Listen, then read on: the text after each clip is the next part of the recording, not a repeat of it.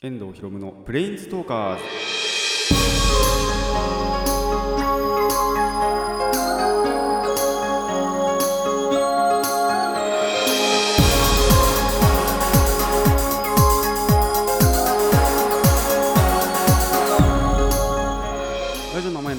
こんにちは。遠藤ひろむのプレインズトーカーズパーソナリティの遠藤ひろむです。この番組はデジタルゲームよりもアナログゲーム派アニメや声優も大好きなこの僕遠藤ひろむがマジック・ザ・ギャザリングのプレインズウォーカーがいろいろな次元を旅するがごとくいろいろなジャンルの話をする番組です。あの前回のオープニングでですね桜がまあ入学式まで持つんじゃないかという話をしたんですが多分無理かなっていつ入学式か分かりませんけどね。もうもしかしたらやってるかな。これがアップされてるぐらいにはなってるかもしれないんですけど。多分もう間に合ってないんじゃないかなと。結構散り始めてます。散り始めてるっていうかもう僕のあの近くに桜の木あるんですけど家の近くに。あのそこはですねもうすでに95%ぐらい散ってるんで もうあもう葉桜だみたいな。ま僕の家の近くでそれなんで一応そのちょっと学校とかもちらって行ってみようかなってサイクリングがてら行ってみたんですよ。まああまあ学校とかのだったらギリギリ残ってたかなっていうそんなぐらいだったんですね。なんであのー ちょっとわからないかなと。ところによっては大丈夫だと思うんですけどもあの関東はまほぼほぼアウトなんじゃないかなって。そんな感じはします。なのであのーですねもし大丈夫だったという方まあ大丈夫あのその入学式のところがねちゃんと残ってたっていう方はですねちゃんとあの写真撮りましょう。あのレアな写真に なると思うのでなかなかないですよやっぱりその入学式にちゃんと桜がまだ咲いてるっていうのはね。あの満開ってことはなかなかやっぱりタイミング的にも難しいので。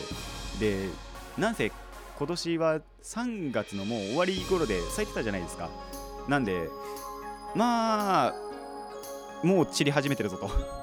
もう散ってしまってるぞというところが多いのであのレアな写真になると思いますのでちゃんと写真撮りましょう。あのまそうでない方もちゃんと写真撮ると思うんですけども。まああのちゃんと桜もね一緒に写るとそれはそれでレアな写真になると思いますのでちゃんと写真を撮ってください。それではラジオの方始めていきましょう。遠藤ひろむのプレインズトーカーズ今回もレッツプレインズトーク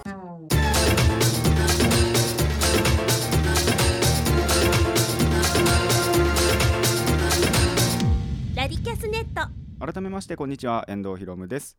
あのオープニングの話のちょっとした続きなんですけども、ま、実は1年って365日じゃないんじゃないかっていう話を友達としたんですよ、まあ、なんでかっていうとあのー桜の咲く時期だけの話かもしれないんですけどやっぱりちょっと早くなってるじゃないですか。なんで実は363日ぐらいなんじゃないかみたいな 話を友達にしたんですね。ただ今思うとあのーただただ年々気候がねあの上がってってるだけだなみたいな。そんな感じもしてます。だって2017年なんか全体的に暑くなかったですか？9月とか10月ぐらいまでなんか暑かった気がするんですよ。なんであのーどっちかっていうとやっぱり早くなってるっていうよりはだんだん暖かくなってるだけなのかなみたいな。そうするとやっぱり桜の咲く時期なんかもこれぐらいになるっていうのはなんとなくわかるんですよね。まあどっちにせよあの科学的なことを言うと公転地球の太陽の周り回ることを公転って言うんですけどであの地球そのものが回るのを自転って言うじゃないですか。この公転の方がずれてるのかなとも思って。で大体その公転っていうのが1年で1周するんですよ。まあ地球時間でって言った方がいいのかな。で1年すると太陽の周りをちょうど1周する。まあちょっとそれでもずれてるんでしょうけど。っていうことらしいんですね。これがもしかしたらその363日で1周とかしてるんだとそれこそやっぱり季節ってどんどんずれていくじゃないですか。でもそれだとちょっと説明つかないかなって今さっき思ったんですけど。まあもしこうだとしたらもう天文学者にでも任せましょう。諦めるっていう。だって分かんないじゃないですか。本当にあの本当にそうかどうかって。まあ確信ついててそれが合ってたらノーベル賞門の話なんですけども。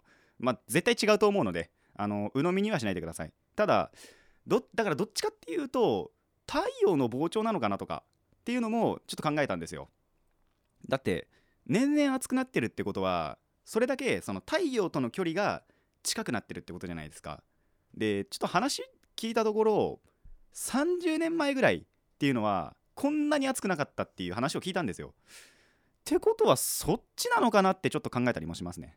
あのこういう天体の話って僕小学生の頃とか大好きだったんですけど 最近になってあんまり話さなくなったなって思ってちょっと調べてみたらああまあそうなのかなみたいな感じがするのであの皆さんもちょっとそういう科学的なところをですね たまには触れてみてください。というわけで、えー、コーナーの方いきたいと思います。最初のコーナーこちら。ネバーギブアップ。はい、冒険の中の失敗ということでですね、失敗のした時の話なんですけども、まあ、どっから行こうかな。3つ話あるんですよ、一応。で、時系列順に行くか、その、やばい順に行くかっていうので、ちょっとやばい順に行きたいなと思います。まあ、ちょっとじゃあ一番軽いのからいきましょう。てか、逆時系列になるな。あの、新しいものから みたいなことになるんですけど、あの、家でも運動しようかなってさすがに思い始めたんですよ。あの多分本当にさ自転車こぐか歩くぐらいしか僕運動してないんで日々まあそれでも割と結構労働してるんですけどあとバイトかなぐらいだとちょっとしたまあ運動にはなるんですけどまあ家でもね手頃になんかできないかなって思って縄跳びを考えたんですね。まあ二重跳びとかを100回とかやればいいかなって1日に朝ちょっとやろうかなって思ってで回数とかもこれぐらいがいいかなとかってすっごい考えながら寝たんですよ。でその次の日からやろうかなってだから思っててで縄跳びもあの学生時代こ、えーと、専門学校にいる時にまあ授業で1回2回しか使ってないですけど そのためにそのドンキで買ったのがあったんですね。なんでそれ引っ張り出してまあちょっと次の日の朝からやろうかなって言って回数とかも考えながら寝たんですよ。でまあ次の日にあのーやろうと思うじゃないですか。つってあの12時ぐらいまで寝ちゃってたんですけどちょっとあんまりにも眠くて。でやろうかなって思って確かここに入ってたよなってバッグ探してみたらなかったんですね。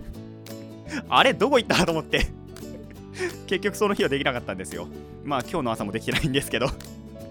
なんであのー、部屋のですね片付けをして出てきたらやり始めたいなと思います。それまでは多分無理です。できないです。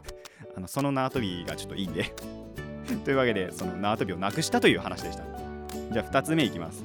まあ2つ目はですねまあこれ結構やばい失敗なんですけど失敗ってほど失敗でもないかな。まあ単純にバカだったって話なんですけどまあ朝バイトやるじゃないですか。で朝バイトやると大体友達とね温泉行くじゃないですか。でその前から話があったんでその後からあその温泉上がってから違う友達とカラオケしたんですよ。オールですよ。温泉の後に。逆だろって普通思いますけど。ただまあそういう話が上がってたんでその友達が夜勤に入るとかでその時間を調節したいってことでまあ付き合いでオールしたんですね。ただその次の日またバイトだったんですよ。死にますよね。軽く死にますこれは。で前回これやったことあるんです。あのオールの後に、まあ、夜からバイト。その次の日は夜からバイトだったんですけど、えー、前回は大丈夫だったんですよ。割とまあ栄養ドリンク飲んだからだと思うんですけどそこまでその響いてこなくって。で朝もちょっと1時間ちょっと寝てから多分そのまま起きてたりっていうのをしてたんで大丈夫だったから今回もなんとかなるかなって思ってたんです。ただそのなんだろうカラオケをしたいって言われたタイミングがちょっと遅くって栄養ドリンク買いそびれたんですね。なんでその時栄養その今回は栄養ドリンク飲めなかったんですよ。であのー、そのままやるじゃないですか。そしたらもう次の日体だるくって。あの本当に目目に見えてっていうかもう自分で分かるんですよね。あ今日もう眠いって。今回はっていうのかな。でまあ、家帰って倒れ込むように寝て。でバイトの時間のちょっとまあ結構前に起きてでご飯とかも食べてからバイト前にあの栄養ドリンク1本飲んでバイトしてたんですよ。だるくてしょうがなくって。やーべ今日早く終わんねえかなって死ぬほど思いました。その日はその日に限っては。っていうのであのー、もう本当ですね。でしかもそういう日に限って混むんですよ。でその2人しかいなかったんですけどバイトも。そのうち片方あの僕の方は使い物にならないじゃないですか。やめてくれよって本当に思いましたね。しかもそういうふうに帰って込むっていうのがねあの勘弁してくれと思ったお話です。で3つ目これがもうとびっきりにやばいんですけど。あのー、お母さんと弟と妹が、まあ、その旅行に行ってたんですね。なんで家に僕と,、えー、とお父さんしかいなかった時の話なんですよ。で夜ご飯にその焼肉食べに行こうって言われてで焼肉食べに行ったんですね、えー小田原にあるスタミナ太郎っていうところで食べたんですけどそこがですね食べ放題のバイとバイキング形式の食べ放題なんですよ。あの注文する式じゃなくてもう自分らで取ってで焼いて食べるっていうそんな感じなんですね。で、まあ、90分から150分ぐらいかな。あのー時間選べてでその時間によって料金が変わるんですけど、まあ、その時は90分で頼んだんですよ。まあそれぐらいでいいだろうって。2人しかいないしね。で食べ始めるじゃないですか。もうですね。で2人でいるんでハイペースなんですよね。肉焼くスピードとそれ食べるスピードが。結構なペースでいったんでもう実のところ30分ぐらいで限界が来たんですよ。でさすがに早すぎるなって思って。でそうすると90分で頼んでるんであと1時間余るんですね。いやでもだからって1時間余らせたらもったいないなと思ってもう限界を超えたんですよ。もうとにかく肉を食べて。でさすがにちょっと途中で苦しくなったんであのアイスで口直しして。でちょっとお腹とか冷ましてからもう一回肉食べて。で最後に締めにはケーキを食べるっていうことをしたんですね。で最後のケーキを食べる前ぐらいにまだ30分あるなっつって思ってたらあのいつの間にか時間が進んでてあと5分しかなかったんですよ。あーやべえと思って。ケーキ急いでかっこむじゃないですか。でその時は良かったんです。でまあ席なんで座ってるじゃないですか。で立ち上がってその90分経ったんででレジ行ってお会計ししようと思ったら、まあ、お父さんが払うんですけどもそこは。あのー立ち上がってレジ行く途中ぐらいで気づいたのがもうすっごいお腹痛いんですね。やべえと思って。これは食いすぎたと思って軽く気持ち悪かったですからね。でまあお会計済ませて死ぬほど食ったなと思って。で車まで行くじゃないですか。もうその途中でさえ結構きつくって。でもう車に入ったら倒れるようにドンっつってあの腰掛けて。もう車に乗ってる間もすんごい気持ち悪かったですからね。もうね分かるんですよ。汚い話になっちゃうんですけど本当に。あの吐きはしなかったんですよ。ただ吐く予兆が来るんですよね。あのお腹の方から食道を通って肉の匂いが来たらもうやばいなと思って。あの吐きかけました。危なかったです。もう油断して1回でもゲップをしようものならそのまま吐き出すなと思って。もうその日は危なかったですね。だからもう車の中ではずっとおとなしくしてて。ちょっと瞑想っていうかしながらあの副交感神経をね、あの 働かせてとっとと消化しようっていうことにもう専念してました。一応まあ夜寝る前までぐらいね寝る前ぐらいまでにはさすがにそのもうね消化しきったわけじゃないですけどでもあのある程度消化できてたんでなんとかなったんですけどあの皆さんバイキングとかね食べ放題だからといって限界を超えて 食べるのはあのーやめといた方がいいよというお話です。以上ネバギブアップでした。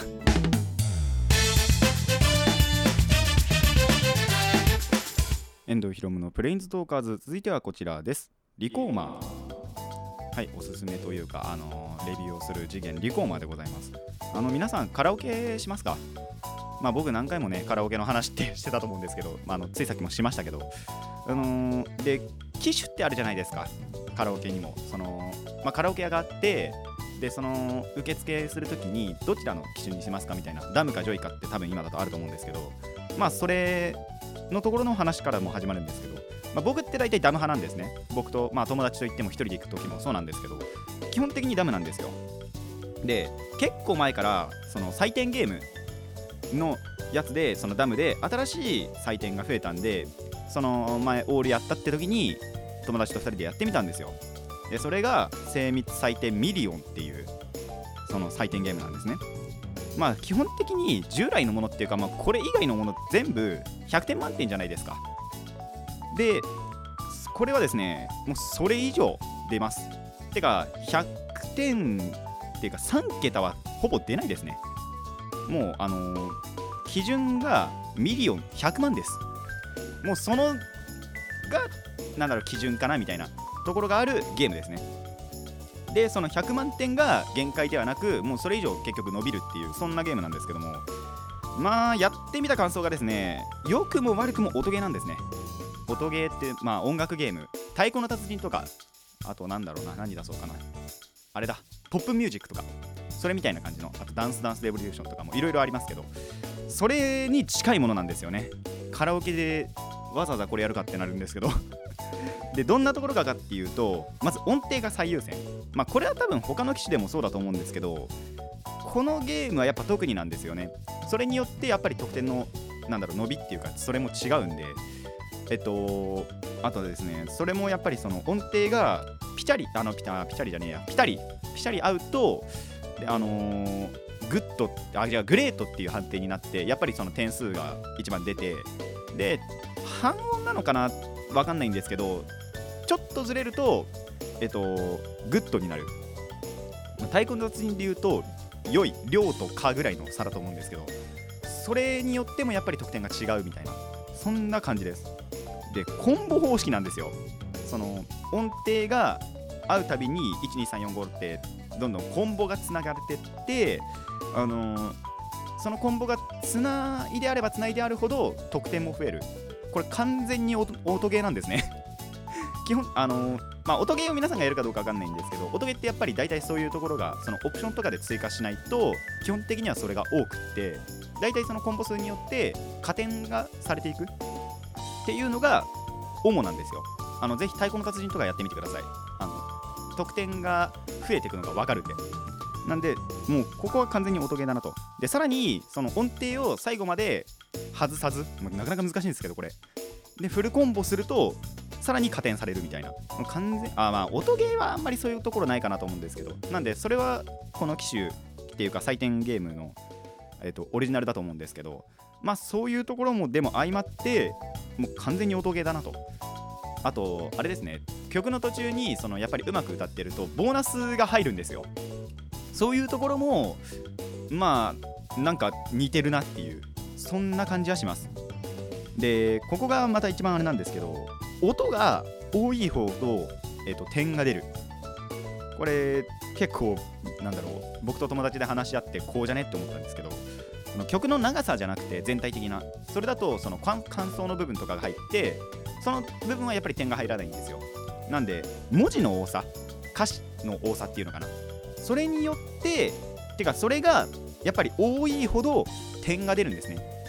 なんで例えば、まあ、300文字ぐらいの、えっと、歌とまあ何文字ぐらいにしようかな。500文字ぐらいの歌でやるとその上手い人が300文字の方歌っても500文で500文字の、えっと、曲を下手な人が歌ってもあのその500文字の方が勝ってしまうこともあるっていうそんな感じのゲームです。なんでその文字が多ければ多いほど、えっと、点が出るっていうそういうところがちょっとその今までと違うなっていう感じがしました。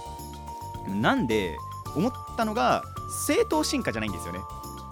例えばその A 最初のまあじゃあ精密採点でいきましょう。精密採点っていうゲームがあってそれが進化して精密採点デラックスっていうまあ僕らが基本的に普段やる精密採点なんですけどそれになってそれがさらにミリオンになったかっていうとそうじゃなくてまずま精密採点がありますよと。その元祖が。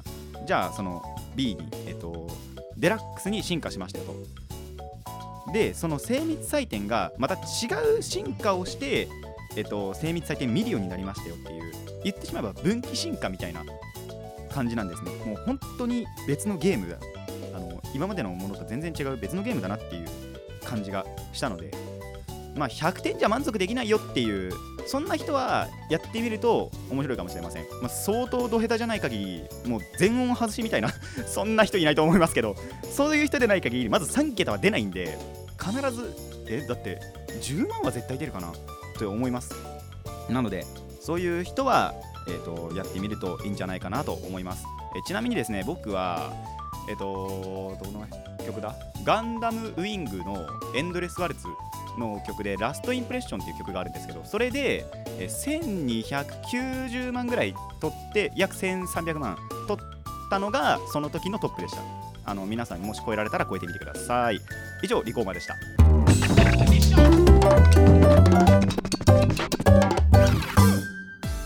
遠藤ひろむのプレンズトーカーズそろそろお別れの時間になってまいりました。あのちょっと一つ一つのね話が長かったんで今回は2つでいいかなと思いましたのであのーこのままエンディングトークに行きたいなと思うんですけども。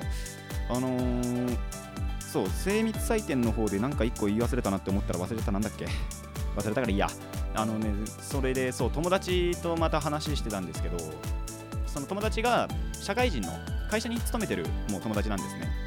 ですごい興味深い話をしててその会社を辞めたらまあ今辞めることはないと思うんですけどただ辞めたらあの1年間は絶対に外に出ないっていう話をしてたんですよ。何があってもみたいな。絶対に外に出ないで1年後の変化を楽しみたいっていう話をしてておー面白そうってすげえ思ったんですよね。やってみてえなって本当に思いました。だってえやってみたくありません？1年間家に引きこもって何もしないで何もしないわけじゃないですね。本当に家に引きこもって、まあ、家の中でできることはやってで1年後に外に出てみてそしたらどこが変化してるかみたいなのって割と興味はあるんであのなんかすごい本当にね暇がある時にはやってみたいなって僕も思いました。まあいつできるかなんて分かんないんですけどそれこそそいつも今働いてるところがまあいいってわけじゃないんですけどすげえ嫌だっつってるんですけど。あのでも変えようにもないみたいな話はしてたんで。でじゃあ老後じゃねみたいな。そんな話もしてたんですけど。まあでもやっぱできたらいいよなみたいな。逆にそれもやれるんだったら1年間家を空けるっていうことは僕したいなとも思ってるんですよ。もともとそっち派だったんで1年間まあ何年かな1年間でもいいかな。